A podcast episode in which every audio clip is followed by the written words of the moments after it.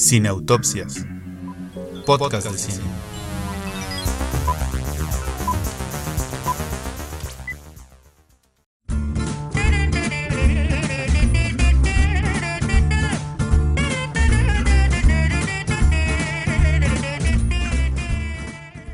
Bueno, pues estamos comenzando este episodio número 19, estamos muy contentos. Muy Eh, contentos. una vez más habrá polémica porque como saben, aunque no tengamos esta sección eh, de cambiar nuestra opinión, como siempre y sin ponernos de acuerdo, habrá objeciones y debate y si no, qué aburrida sería la vida si no, ¿verdad? Pero cuéntanos Alberto, ¿qué, ¿cómo estás y qué vamos a hacer el día de hoy? Estoy muy bien, Julia, muy contento por este nuevo episodio. Muchas gracias por estar con nosotros, por estar escuchándonos y viéndonos. Ya saben que nos pueden encontrar en todas las redes sociales. Al ratito les decimos eh, cuáles son y cómo nos pueden encontrar. Y por lo pronto, bueno, pues vamos a platicar de la película Tiempo Compartido. También vamos a platicar de la película Los Adioses. Estas dos son películas mexicanas que tuvieron nominaciones en los premios Ariel de este año. Y finalmente vamos a platicar de la actuación que probablemente le va a dar el Oscar a... Yo tengo mis esperanzas puestas, puestas, oíganme, porque si no voy a estar llorando después con ustedes, eh, en Glenn Close por la buena esposa. Bueno, pues entonces ese es nuestro contenido de nuestro episodio. Esperamos que les guste y ya saben también compártanos su opinión sobre estas películas u otras que hayan visto por ahí. Entonces, sin más y con bisturí en mano, Comenzamos.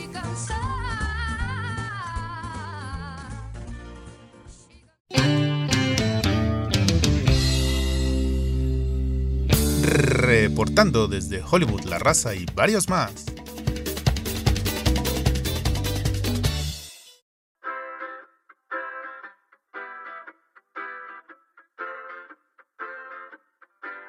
Los empleados del Hotel Vistamar ahora son parte de la familia Everfield International Resorts, una empresa que se dedica a mejorar hoteles convirtiéndolos en el paraíso en la tierra.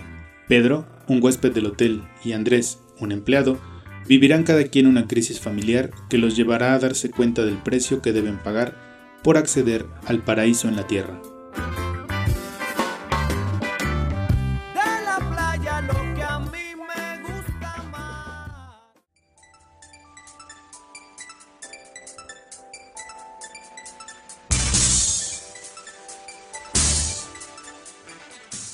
Bueno, de todas las películas que estaban nominadas a Mejor Película en la pasada entrega del Premio Ariel, a lo mejor del cine mexicano, ya nada más nos faltaba ver Tiempo Compartido, que es la película que se acaba de estrenar eh, del director Sebastián Hoffman, que es su segunda película, y en lo personal a mí me parece una buena película.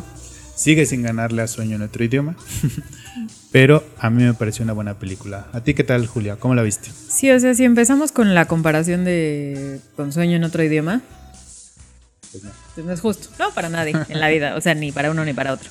Porque efectivamente creo que es como una película entretenida para mí, ¿no? O sea, la experiencia de ver la película me pareció bien. Ahorita comentaré como por qué me recordó a la película de Huye, ¿no? A la de Ah, Get Out. claro. Se me hace como en ese género porque, a ver, algo que me ocurrió, y mal ahí, Julia, mal ahí, eh, leí la reseña, ¿no? Y decía, bueno, pues humor negro, ¿no? Y entonces yo Sí. cuando leí humor negro pensé relatos salvajes, pensé Mm, eh, matando cabos, ¿no? Claro. Y yo me he reído vergonzosamente en esas dos, ¿no? O sea, mal, mal, mal, ¿no? De hacer una escena en el cine de lo que me río con el humor negro. Y entonces yo pensé que iba a ir, ¿no? Ya preparada como, pues me voy a reír de algo que seguramente no debería estarme riendo. Y no, no, no ocurrió así. O sea, no se me hace una película de humor negro. No, no. En realidad se me hace más como un thriller psicológico. Sí, eso sí. Y eso fue algo, a ver, es que esto que decía, ¿no? También de Mente Revolver, de te dicen en la reseña, pues es una película sobre Mario Aburto, llegas y dices, ¿qué? Y un poco me pasó eso, ¿no? Así como de esta película de humor negro y, y- eso como que me zafó al inicio un poco, ¿no? O me sacaba. Sí, por supuesto. Eh, y pues bueno, eso es culpa de la reseña, no de la película, ¿no? La verdad. Como thriller psicológico, creo que estaba bastante bien porque hubo varias ocasiones en donde daba como estas fintas, ¿no? De, de ir construyendo tensión y tensión y yo decía, ay Dios mío, ¿qué va? No, va ya, ya, ya llegó el momento horrible. Y no, no, o sea, llegó un momento, hay un- la escena de, por ejemplo, unas lavadoras, ¿no? Y de pronto Ah, todo se empieza a teñir de rojo y yo, madre, ya, ya que vamos a ver. Y no, no estaba pasando nada. O sea, No, en no ese pasaba sentido, nada. es muy buena porque sí construye tanta Sí. tensión que con algo que es, bueno, como una falsa alarma, ya estás esperando el... Aquí es cuando todos enloquecemos, ¿no? Entonces siento Así que, es. dado que tienes esa reacción de esperar lo peor en momentos en donde no ocurre nada, que se construye muy bien la película. Y Sí, efectivamente. Bueno, mira, ya que abriste esa ventana, rápidamente eh, habrá que decirlo un poco entre paréntesis. Algo está pasando con la forma en la que están vendiendo las películas mexicanas. sí, Porque Sí, sí, o sí. nos están alejando o nos están acercando, por favor, gente que se dedica a eso, a las reseñas de los medios. sí, apuesten en las historias, porque pasa, por ejemplo, con Ana y Bruno, que Mm. no la vamos a reseñar ahora, pero la vendieron de una manera que creo que no corresponde a la película. Entonces, eh, no se vayan tanto con la finta de lo que digan las reseñas O el la sinopsis o el tráiler. Y si tienen ganas de ver la película, véanla sin que les importe esto, ¿no? Bueno, y cerrando ese paréntesis. Sí, sí, sí. Entonces, bueno, a ver, destacar de, de tiempo compartido las atmósferas oscuras y ocres en contraste con la idea de las vacaciones soleadas. Claro, ¿no? claro. Los encuadres y los desplazamientos de la cámara creo que efectivamente construyen muy bien este thriller psicológico. Ujú. Y ahí hay, y, en particular hay un ejemplo, un- una escena que es de lo que yo me quejaba el episodio pasado, de estas escenas contemplativas con los Ajá. personajes. Hay una escena muy padre en donde uno de los personajes lo estamos viendo a través de diferentes ventanas Ajá, ajá. y hay un acercamiento. Sí, Y ese personaje está hablando, está diciendo algo. Y creo que eso es un poco lo que yo diría que es la combinación perfecta de un encuadre o de una escena contemplativa o que te está intentando expresar el estado emocional de un personaje y además aprovechar la escena para decir algo. No nada más dejarla ahí como, ay, pues porque se ve bonito aquí varias ventanas y hacemos un sí, zoom. sí, sí. Eso es un poco a lo que me refiero, ¿sabes? O sea, como aprovechar. O sea, si no eres Bergman, lo siento. Si no lo eres, pues aprovechar bien tanto los recursos visuales como los de los diálogos Ajá. para crear ambos tipos de, de atmósfera, tanto la visual como la, la auditiva para el espectador. Y creo que el mejor logro de la película es eso, es la ambientación de la locación, ¿no? La elección, te digo, de estos, de este tono más como ocre, como no, Sombrío. sombrío, ¿no? Creo que está desarrollada muy, muy, muy, muy, muy bien. Eso es a mí lo que más me gustó de la película, la forma en la que está filmada. Sí, eh, a ver, y, y decía un poco que me recuerda a Huye, ¿no? Porque es un poco, o, o la similaridad que yo encuentro es la siguiente. En Huye eh, teníamos este ambiente aparentemente amigable, ¿no? O sea, como la familia de la novia, en donde todos son pro Obama y todo es mucha Sí. felicidad, tanta felicidad que ahí está la alarma, ¿no? Ahí está el foco rojo como algo está pasando. Sí, y efectivamente lo estaba pasando, ¿no? E- y de la misma manera aquí tienes este ambiente, ¿no? Como en una cadena multinacional, hotelera, que te vende las mejores y más felices vacaciones, el paraíso en la tierra, etcétera. Y no, eso es lo que lo vuelve tétrico, ¿no? O sea, justo esa imagen perversa de perfección, felicidad. Sí. Y lo peor es que sí, o sea, claramente eh, da terror porque se parece a la realidad, pues, ¿no? Se parece a la realidad del el personaje con el que tiene que compartir el protagonista, ¿no? Tienen que compartir una, una cabaña, una, Una cabaña, una sí. habitación. Y si es de terror, pues, ¿no? Sí, o sea, lo que es de terror es que, primero, se parece mucho a la realidad. O sea, son personajes que se sienten cercanos. Son personajes que dices, Sí. híjole, por supuesto, si te encuentras a una familia así, sí. pero, pero por supuesto que sí, ¿no? Y, y sí te da esa sensación de terror. Hay muchas cosas que la película, siento para bien y para mal, no explica. Y, y que no explica para construir esta ambientación, pero que te deja un poco ahí. Vaya, yo quería que explotara, ¿no? Así como de Sí. aquí va este momento, llegamos al clímax, agárrense, ¿no? Sabes, yo siento que en, ese sentido le faltó un toque de malicia, déjame decirlo así, al guion, sobre todo en la relación entre las dos familias. Sí, sí. Son sí, dos familias que están en una misma bungalow, creo que es el Ajá. término que utilizan en, en los hoteles, es- pero están conviviendo todo el día en, en la misma casa, dentro de un hotel. Y siento que le faltó ahí un poquito de malicia en esa relación entre ellos para que tú de alguna manera sintieras, mm, te sintieras dentro de, esa, de ese universo que ellos estaban construyendo. ¿sabes? Como un poco que uno de los personajes te diera a entender que ya, la, que ya se conocían de antes y que a ti como espectador te sembrara un poquito la duda de, ah, claro, por eso están generando tanta intimidad. Porque eso fue un poco Sí. gratuito, es, creo yo. es que esa es la cosa, que como hay cosas que no te explicas, sino que como que te deja entrever, porque parte del thriller psicológico es que tú quieras, ¿no? Como un ir un paso adelante de la trama, como de aquí va a venir la escena, aquí se va a volver loco, Ajá. aquí nos vamos a... Y Sí. como por eso mismo no te explica muchas cosas. Yo pensé, ahorita que lo decías, la relación entre las dos familias, no, yo pensaba la otra familia, la de los que trabajan en el hotel. Ah, que claro. pierden al hijo y ahí está, ¿no? Y ahí como que va empujando y va empujando y va Sí. Y ya que los dos personajes se conocen, intercambian, ¿no? Información tal. Ya se separan otra vez. Así, no sé, Sí. y yo quería atascado. Yo más que malicia, yo diría ambición, así como de... Mm. Nos fuiste poniendo muchas piezas, ¿no? Como muchas, es- no, no sé, a mí se me figuró como a estos juegos de dominó en donde vas acomodando muchas fichas y entonces ya, ¿no? Ya está atascado el tablero de fichas de dominó a punto de caer. Sí. Y por un error eh, no se caen todas, ¿no? Se caen algunas, Ah, que es sí, lo que sí, pasa en la película. Se acomodan varias pistas, Sí. pero siento que deja tantas, o sea, por ejemplo, el padecimiento o la enfermedad de la esposa, ¿no? Que, a ver, no, no estamos diciendo ningún spoiler porque parece que a eso van, ¿no? Lo dicen desde los primeros minutos. Venimos a sanar. Sí, sí. ¿Qué? ¿No? Y hay una duda en donde, ¿será el loco él? ¿Será ella o no? Y, y- ¿no? Y, y tiene mucho valor esta ambigüedad para el aspecto de psicológico de, de ansiedad. Pero sí, o sea, justo cuando ya revelan el clímax, cuando ya es de, pues aquí se van a caer todas las piezas que te he venido dando. Sí, efectivamente. ¡pluc! No, se caen como 4 de 100, no sé, ¿no? Entonces yo por eso les digo, me gustó, pero igual eso, ¿no? O sea, yo quería como un clímax Sí, así, claro. como de, pues ahí están todo lo que ustedes no descifraron bien, ahí les va la explicación atascada, y, y eso fue como lo que me trabó a mí al final. Sí, efectivamente, a mí también el, el clímax no me convenció del todo. Yo lo había visto un poco quizá por la interpretación del actor. Desafortunadamente, Luis Gerardo Méndez está ahorita como encasillado en cierto tipo Sí, eso de, sí, le han dado los mismos personajes. Ajá. Y aquí lo hace bien, Sí, sí, sí. pero quizá ese encasillamiento opera un poquito todavía en su contra. Ojalá que con el tiempo Pues sí. nos vayamos quitando esa, esa imagen que tenemos de él. Y que siento que estuvo bien. O sí, sea, aún yo así también creo que bien. lo hizo bien. Entonces, bueno, ya para finalizar este comentario, destacar, eh, a mí, yo vi tiempo compartido como la historia de dos hombres que están a punto de perder su familia Ya. y que lo están a punto de perder por cuestiones ajenas a ellos y entonces cómo se van a aferrar o no para, para recuperarla.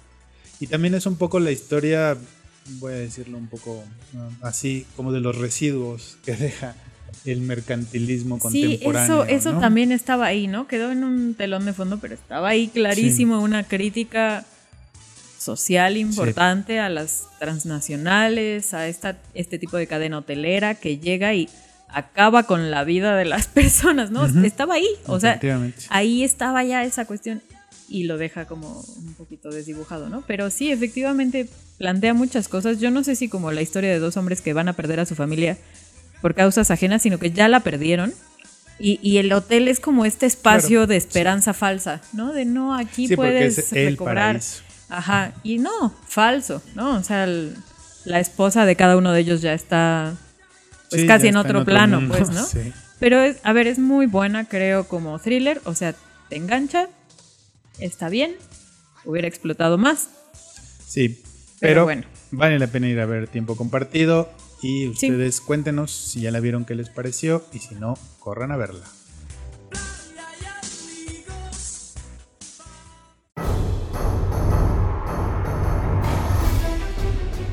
Reportando desde Hollywood, La Raza y varios más.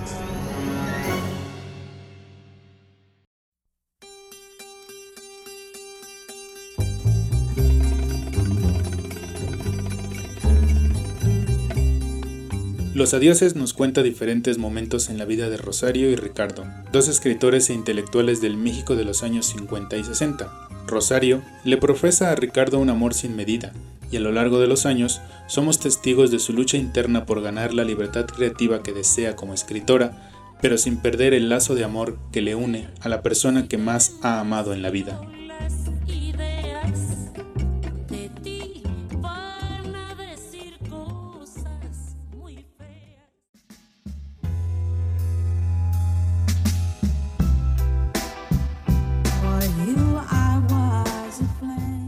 Ahora vamos a comentar la película mexicana Los Adioses de Natalia Berinstein, la cual su actriz protagónica, que es Karina Gidi, o Gidi, no sé cómo se pronuncia, eh, le dieron el premio a la mejor actuación en la entrega de los Ariel.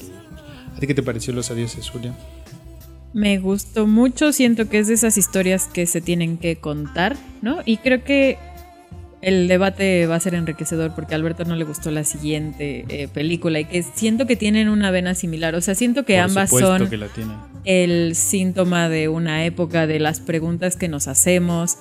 Y siento que la- lo que tienen en común esta película y la que comentaremos a continuación de La Buena Esposa, eh, me gusta que se estén haciendo películas sobre pues la figura de una mujer intelectual que uno creería que ya no es controversial. Porque una vez más es que yo ya llevo como cinco programas diciendo que es 2018 y yo sé que ustedes lo saben.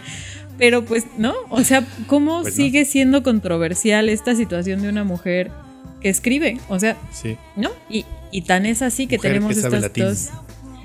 Ah, ¿Y qué es lo que dice Rosario además? Como dice, ¿seguimos con Sor Juana? No, o sea, me, me pregunto yo, por, y está muy bien Sor Juana, pero ¿por qué es como la única figura, ¿no? Y además, este, de, de monja o de enclaustrada, o, ¿por qué? ¿Por qué la figura de la mujer intelectual puede resultar tan Perturbadora. perturbadora, controversial, amenazante?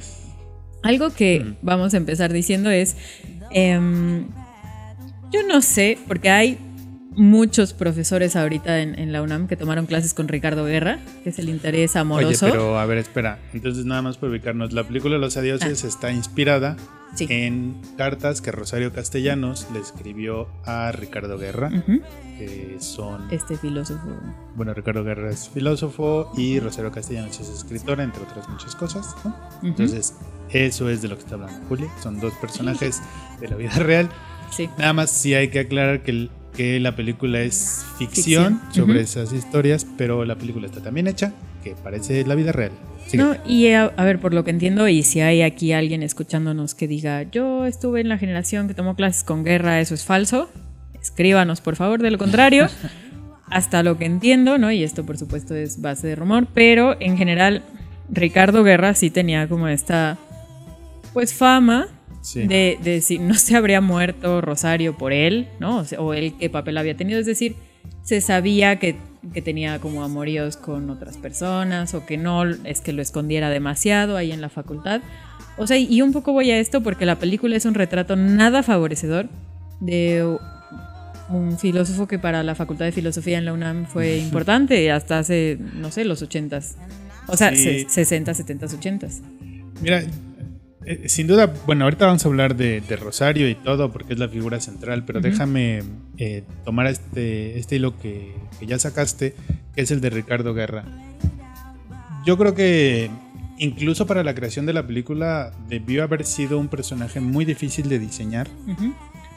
En primera, porque no sé si te diste cuenta, al final creo que la película agradece o está dedicada en primer plano a él. Porque al final de cuentas el que tiene las cartas es él, Ajá. o las tenía. Y Natalia Beristain, que es la directora, seguro las consiguió de él. Entonces yo creo que tuvo un peso muy importante en la, en la gestación de la película, no ya en la realización. Bueno, no sé si él siga vivo, pero su Es que- familia o algo. Ajá, o sea, ¿no? yo no creo que él Pero el primer agradecimiento, de eso estoy seguro, era él. No, no, y hay que darlo porque lo están haciendo ¿no? quedar muy mal. Exacto. Muy, muy, muy mal. Eso es lo que más, eso es de ese personaje. Es lo que más me maravilló porque debió haber sido el más difícil de diseñar porque la tenías muy fácil. Lo pudiste haber hecho el super villano, Y lo es, el super macho, y lo está. el super controlador Así está en la película. y sin embargo, Mm, mm. no sé, yo creo que es yo creo que la actuación Ajá, logra un equilibrio no. Entre ambos personajes. Ok, a ver, la actuación es muy buena. Eso sí. Yo creo que sí logra un equilibrio. O sea, sí lo odias desde la primera vez que sale. Y sí sí, es medio odias. bidimensional como lo sí es bidimensional, claro. Pero, pero no al grado de convertir a la película en un melodrama barato. No, no, no, Él no, para es nada. el malo, el que tiene la culpa de que ya no tengamos a la pobre Chayito. No. No, Entonces, a mí me, me gustó mucho el tratamiento que le dieron, a pesar de, de que están ahí todos sus defectos, a pesar de que sí es el villano, pero no está ni diseñado ni actuado de una manera en que la película se convierte en el clásico melodrama en el que es Lala buena, buena, buena, buena y el malo, malo, malo, malo. malo. A ver, yo siento, y en esto no vamos a estar de acuerdo Alberto y yo, no vamos a cambiar de opinión, ¿no? Pero yo siento que esta está un poquito más cerca de el malo, malo, la buena, buena, que la buena esposa. Y ahorita no vamos a estar de acuerdo, les digo, les digo. Y a ver, ¿por qué no? Porque tenemos a Ricardo Guerra diciendo, ya fui a hablar con el director de la facultad Ah, y te quedas aquí a, sí, a cuidar al niño, ¿eh? Yo ya fui- Está genial. perdón, ¿qué? Segundo acto, se está besuqueando ahí en la facultad y entonces le dice, a ver, cállate, no seas histérica, no sé qué. perdón, ¿no? Desde chavito era prepotente, o sea, la, Sí, la película lo retrata. ¿no? Lo, re- lo retrata como prepotente y está qué, ¿no? Así como de, pues muy chapas, pero pues ve, se ve bien cacique, ¿no? Y entonces yo, y uno dice, ay, Dios mío. O sea, sí lo retratan Sí, no, no, sin Mm. y duda. claro, o sea, cuando Rosario tiene sus momentos de brillar, porque aquí la intelectual era él, ¿no? Y la película pareciera que juega con la cuestión de. Y a Ricardo eso le dolía, ¿no? O sea, que Rosario fuera la Sí, intelectual sí, y la inteligente de los dos. Era como lo de. "Ugh", porque están trabajando juntos. Rosario sí está trabajando. Sí está trabajando. y él es como de, ay, ¿por qué trabajas? ¿Por qué no me pones atención? ¿Por qué me ignoras aquí? O sea, que no ves que te necesito. ¿Qué No hubo, tienes ni un le? detalle para mí. le- Ajá, o sea, no tienes ni un detalle, está trabajando, ¿no? Y, y- y te digo, por eso sí siento que es un retrato bidimensional del hombre que pues, es machista, que Sí, sí, es sí lo es. Que está celoso de los éxitos intelectuales de su pareja, que no es capaz de sentir felicidad por su pareja porque No. los méritos deberían ir hacia él. Y a Rosario se le ve conflictuada, se le ve triste, se le ve como este esfuerzo de querer que funcione, pero siempre hay algo también como de. No de víctima, pero sí también un retrato de la mujer eh, abnegada, tal vez, ¿no? Que, que admite que Ricardo es así Sí, y que ahí sí, está sí. ella. Y, y en eso, en ese, en esa débil relación entre la abnegación y lo bueno, ¿no? Que puede ser una mujer, es lo que me conflictúa a mí como de del relato que hicieron entre estos dos personajes que contrasta mucho, Sí. ¿no? O sea, del patanazo de guerra y la abnegada de Rosario, que aparte de que chambeaba mucho, pues Sí, tenía que aguantar la idiotez de este. Sí, Ay, Dios. Pues mira, yo no lo vi como abnegación. No, yo no vi a Rosario de esa manera, ¿no? Y bueno, nada más para render la idea y ya dejar a, a Ricardo y mejor empezamos a hablar de Rosario. Sí. Es eso, yo, yo creo que es un gran acierto de la película el haber hecho ese personaje que permitió que la película no fuera un melodrama. barato. Sí, no, es muy bueno. Pero bueno, Rosario, a ver, Rosario es genial como personaje. La interpretación de Karina es genial también. Lo es. Eh, y son los momentos frente a la máquina de escribir que tiene el personaje de Rosario los más conmovedores, los más emotivos, los más liberadores, pero los que más te duelen también a ti como espectador, porque es esta mujer tratando de trabajar, tratando de encontrar su libertad en, en la escritura y ese mundo que representa a su esposo no la deja. Ujú. Esta escena donde cuando son jóvenes y está el- ella en el cuarto de baño leyendo Ah, y sí. le dice por qué estás ahí. Y fíjate que pareciera como una especie de anécdota. Ay, se va a leer al baño. Ay, qué chistoso.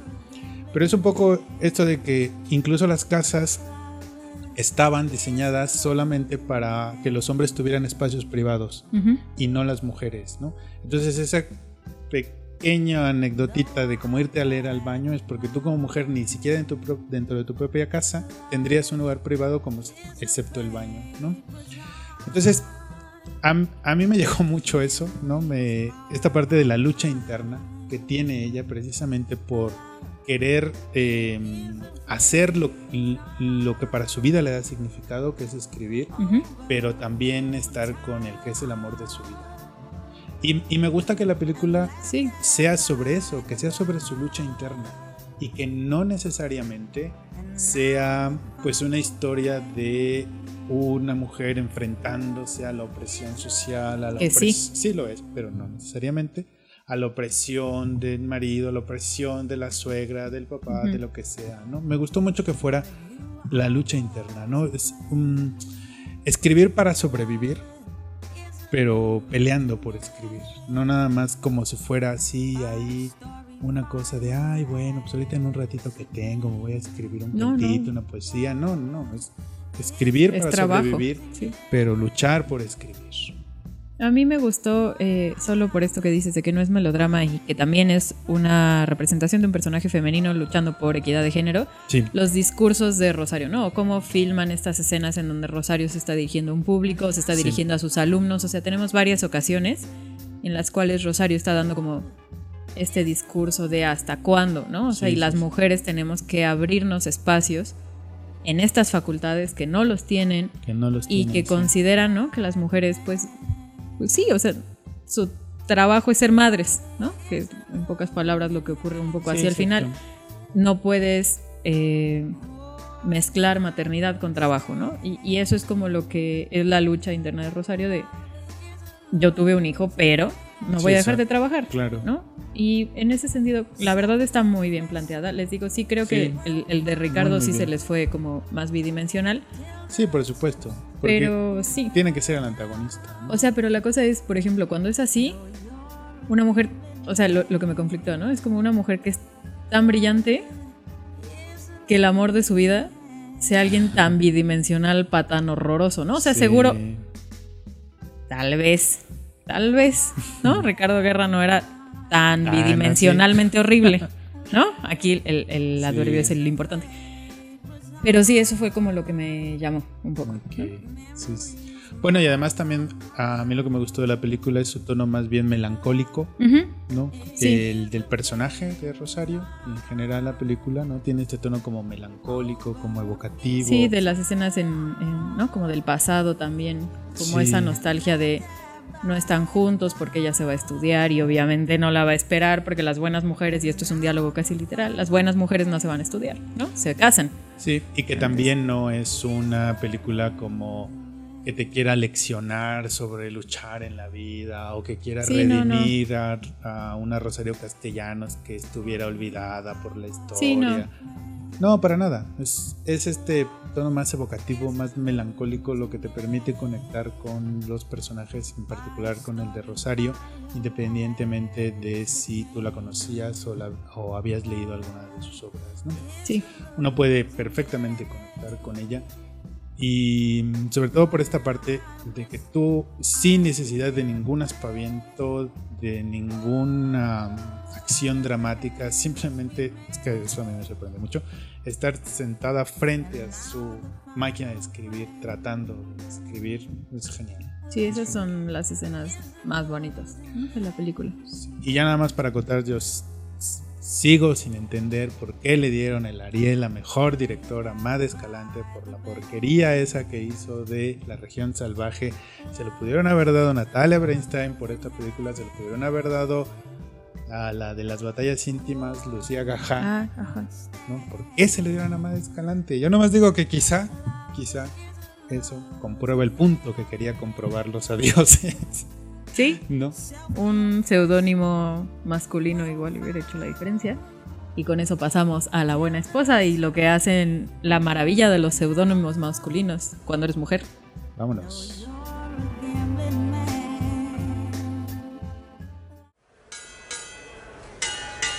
Respetable público, lucharán a dos de tres caídas sin límite de tiempo. En esta esquina, el santo y el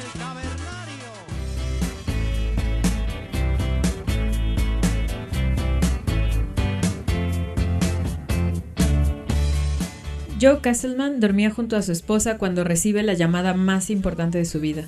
Le dicen que por su gran trayectoria como escritor ha sido galardonado con el Premio Nobel de Literatura. Su esposa escucha desde el otro teléfono toda la llamada, y ella tampoco lo puede creer. Esta llamada llevará a los dos personajes a revisar las decisiones que han tomado y las personas en las que se han convertido, tal vez sin quererlo. Mientras tanto, como audiencia, tenemos un relato sobre la invisibilidad de las mujeres y sobre el machismo institucional en el mundo de la literatura.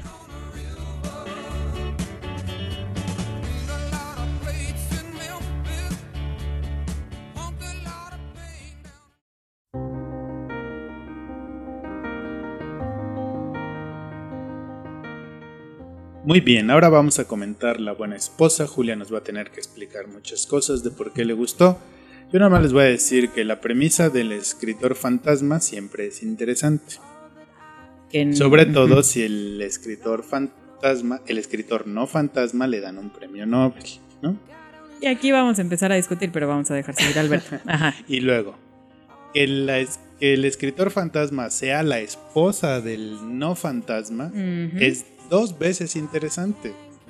Sobre todo si el, si el escritor no fantasma gana el premio Nobel.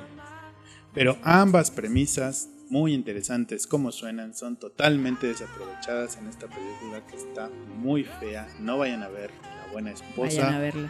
Pero a ver, Julia, ¿por qué sí nos gustó La Buena Esposa? A ver, ¿por qué nos gustó la buena esposa? No es un escritor fantasma. Si hubiera una institución literaria que dijera las mujeres pueden escribir sin problemas, ella no dijo, ay, ¿me pagas por ser tu escritora fantasma de tus memorias? No, falso. O sea, abiertamente está en un mundo que institucionalmente le dice las mujeres son de literatura para mujeres, ¿no? Como románticas, cositas. Literatura universal la escriben los hombres.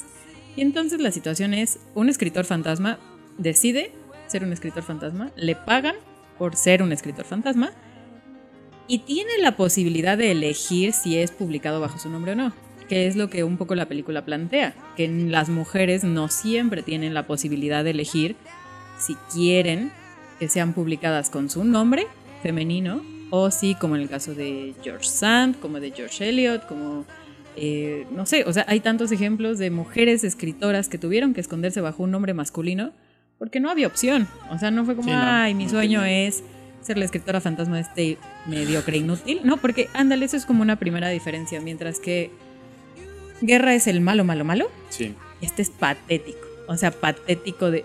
sí es. Pero No, hay pero- algo... Ajá. Pero además de patético es odioso. Sí, sí, es sí. un personaje machista, es un personaje Lo es. mujeriego, es. un personaje eh, manipulador, es Como un personaje mentiroso.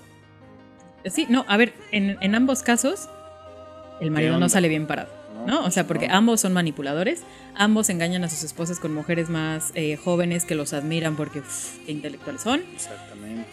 Y pues las mujeres están ahí viendo, ¿no? Y viendo cómo el reconocimiento institucional va para alguien más. Y pues ellas son mujeres. Entonces. Y no lo pueden tener. Y no lo pueden tener. Y algo que. A ver, a mí, ¿qué es lo que me gustó de la buena esposa? Que me A ver. conflictuó así mal, mal. O sea, yo salí con el conflicto, querida gente. O sea, yo salí del cine y dije. ¿En qué momento lo hemos permitido así? o sea, porque sí, ¿no? Es una historia que a pesar de que está basada en una novela, es fácil de creer. Y algo que me conflictuó es que yo quería la redención. O sea, yo quería la redención de ¿De quién? que alguien diga, de ella. De ella. de- y de eso ella. es lo que no hay. Eso es lo que Eso es lo que no hay, pero espera. película. Ah, bueno, esa ya es otra cosa, no es que sea una mala película. Es que No, Alberto es que quería la redención de la heroína, salió y ¡pah! ganó. Además lo es, es mala en, película. en la vida es así, ¿no? Las mujeres decimos algo, nos creen y de pronto hay redención. Alberto, Alberto, bienvenido. No, no es así. Lamentamos que no sea así, pero a ver, hay algo, ¿sabes qué me conflictó así? A ver, ya. y, y que te digo, me gusta la película porque me enoja, me conflictúa y yo digo, no puede ser. Y entonces ya cuando ella le ah, me chocó, y yo creo que tal vez vas a estar de acuerdo, que se muera al Ah, final. no, Es, es de peor, en qué es momento peor. se está te Eso me es revives en este instante porque te está dejando es y peor. permites que ella te deje por el- no voy a pegar aquí porque el Sí, micrófono claro. pero o sea es que me, me- así no voy a levantar la mesa pero sabes qué qué me rompió cuando él le dice ¿por qué te casaste conmigo? ¿por qué sigues conmigo? Claro. ¿no? Y, entonces ahí lo que me rompe es, hay una mujer que es brillante, pero que ha introyectado cierto grado de machismo, Sí. porque lo ha introyectado, Sí, tan así que ella asume cuál es su papel. Por supuesto. Y en muchos casos ese es el problema, que el machismo no es el esposo malvado que te manipula y que va con el director de la facultad a decirle, no, ella ya no trabaja. Mucho del problema es cómo lo normalizas, ¿no? O sea, cómo tú eres la primera que cree, pues sí, soy mujer, no me van a publicar. Pues sí, soy mujer, le voy a dar mis escritos a este imbécil. O sea, o sea, y me conflictúa tanto que, que me gusta que la película me ponga así como de, Dios mío, ¿por qué?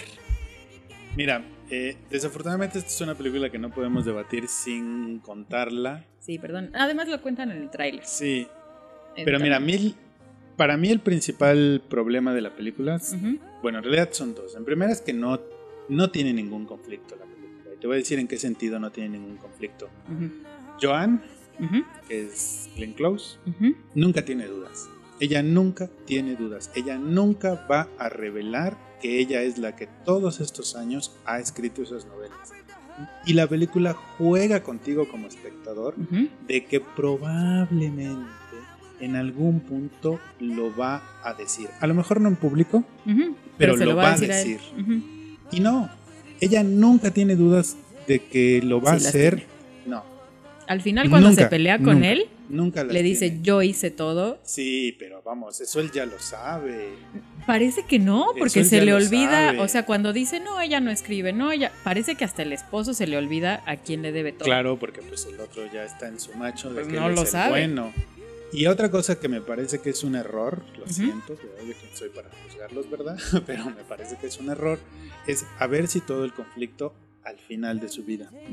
Porque cuando le vas a dar el premio a alguien que no se lo merece, pues ya que, ya no hay marcha atrás, ya se lo van a dar a él y ya, X. Tú te lo merecías más, el otro se lo merecía más, no se lo dieron ni modo, sigue con tu vida y ya está. A mí me hubiera gustado más, me hubiera gustado más ver ese conflicto como a la mitad de su vida. Por ejemplo, cuando nace su primer hijo. Porque ese también es otra de las cosas que me molesta del personaje. ¿Qué es el personaje? El personaje no es una escritora reconocida. No sé si algún día quiso ser una escritora reconocida, pero entonces, ¿por qué se empeña en escribir?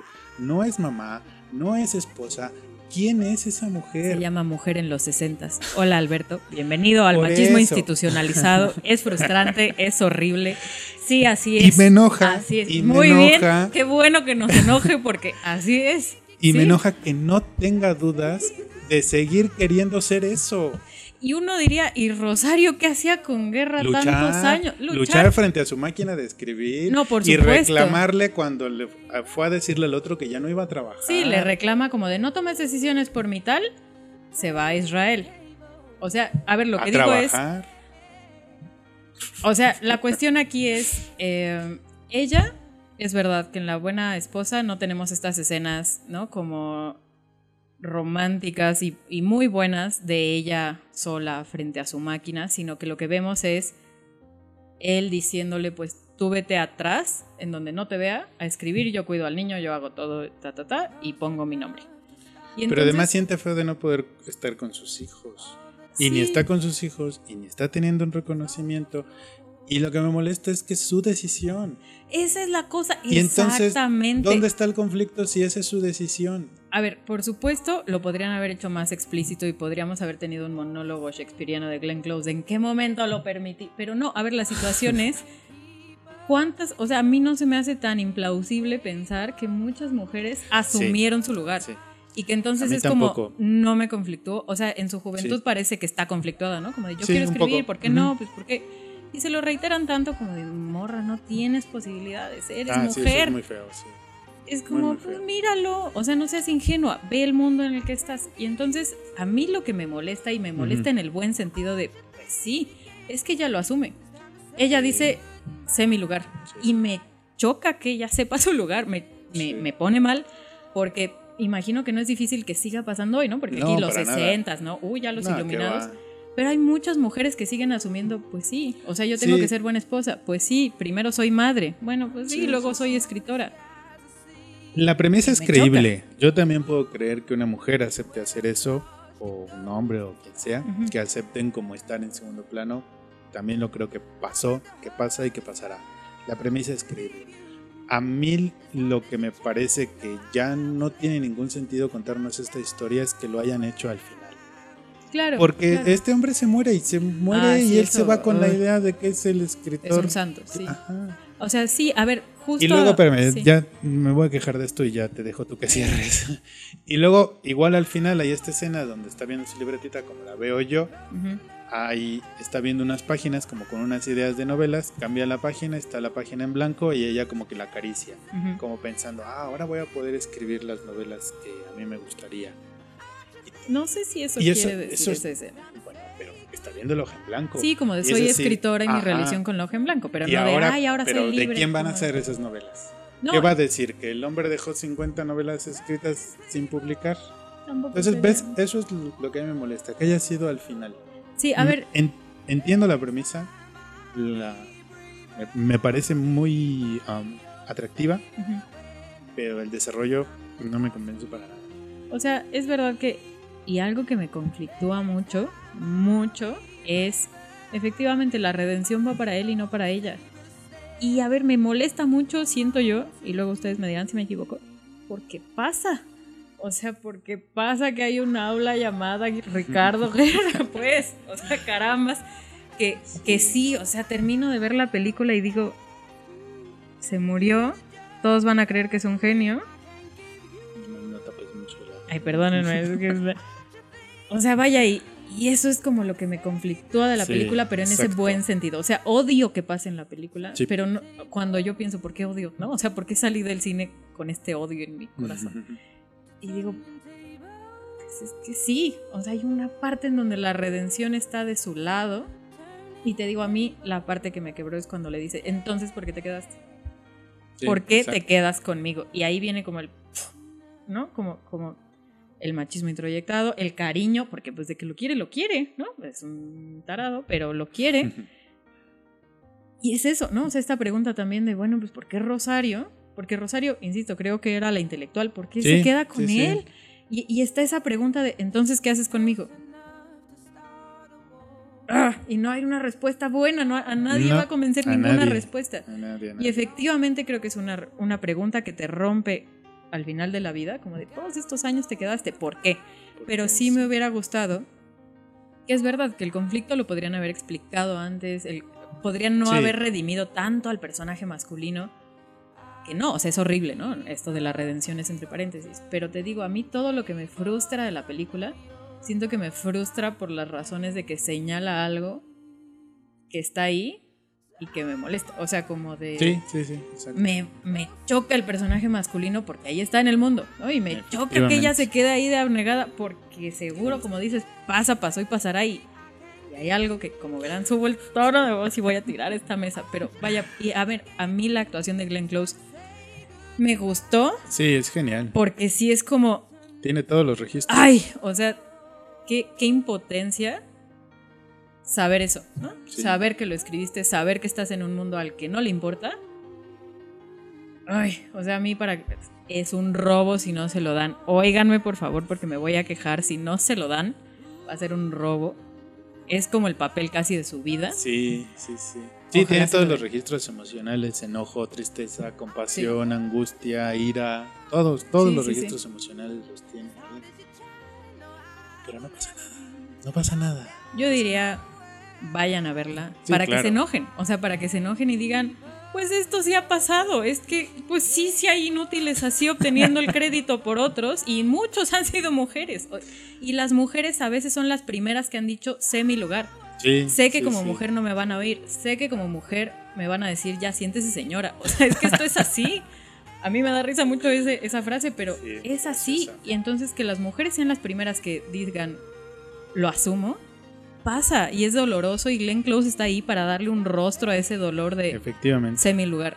Y es trágico. Entonces yo sí les diría que fueran a verla Sí, por porque hay que enojarse por ciertas Por cosas. supuesto. Entonces, y Glenn Close, o sea, la amo. Entonces, yo sí diría que vale la pena que la vayan a ver junto con los adioses. Yo y pues ya que- si tienen tiempo, pues vayan a ver tiempo compartido también, ¿no? Que es otra cosa. Pero Yo diría vayan, que vayan a ver los adioses, si no les queda tiempo, no vayan a verlo. Vayan a ver la buena esposa. Enójense, piensen cuántas veces he pasado por algo así, he conocido a alguien así, los nombres de los intelectuales que tenemos ahí. Y bueno, Pues como ven, el verano se acabó y es momento de reflexionar en cosas importantes de la vida, como lo estamos haciendo en este capítulo. Así que vámonos a lo que sigue.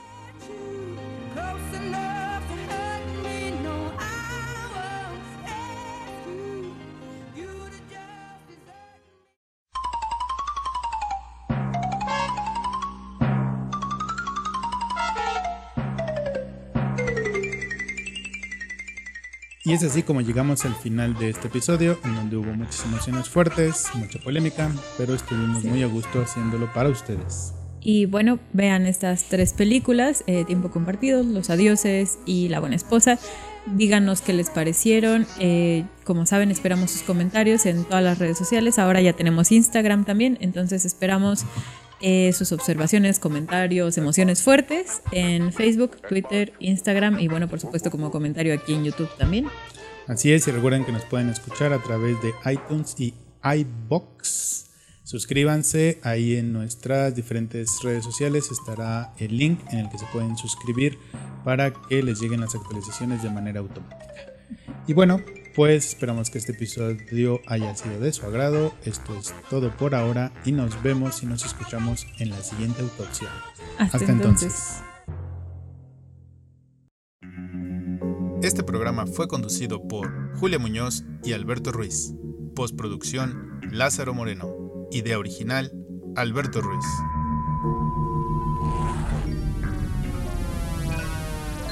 Cine Autopsias. Podcast de cine.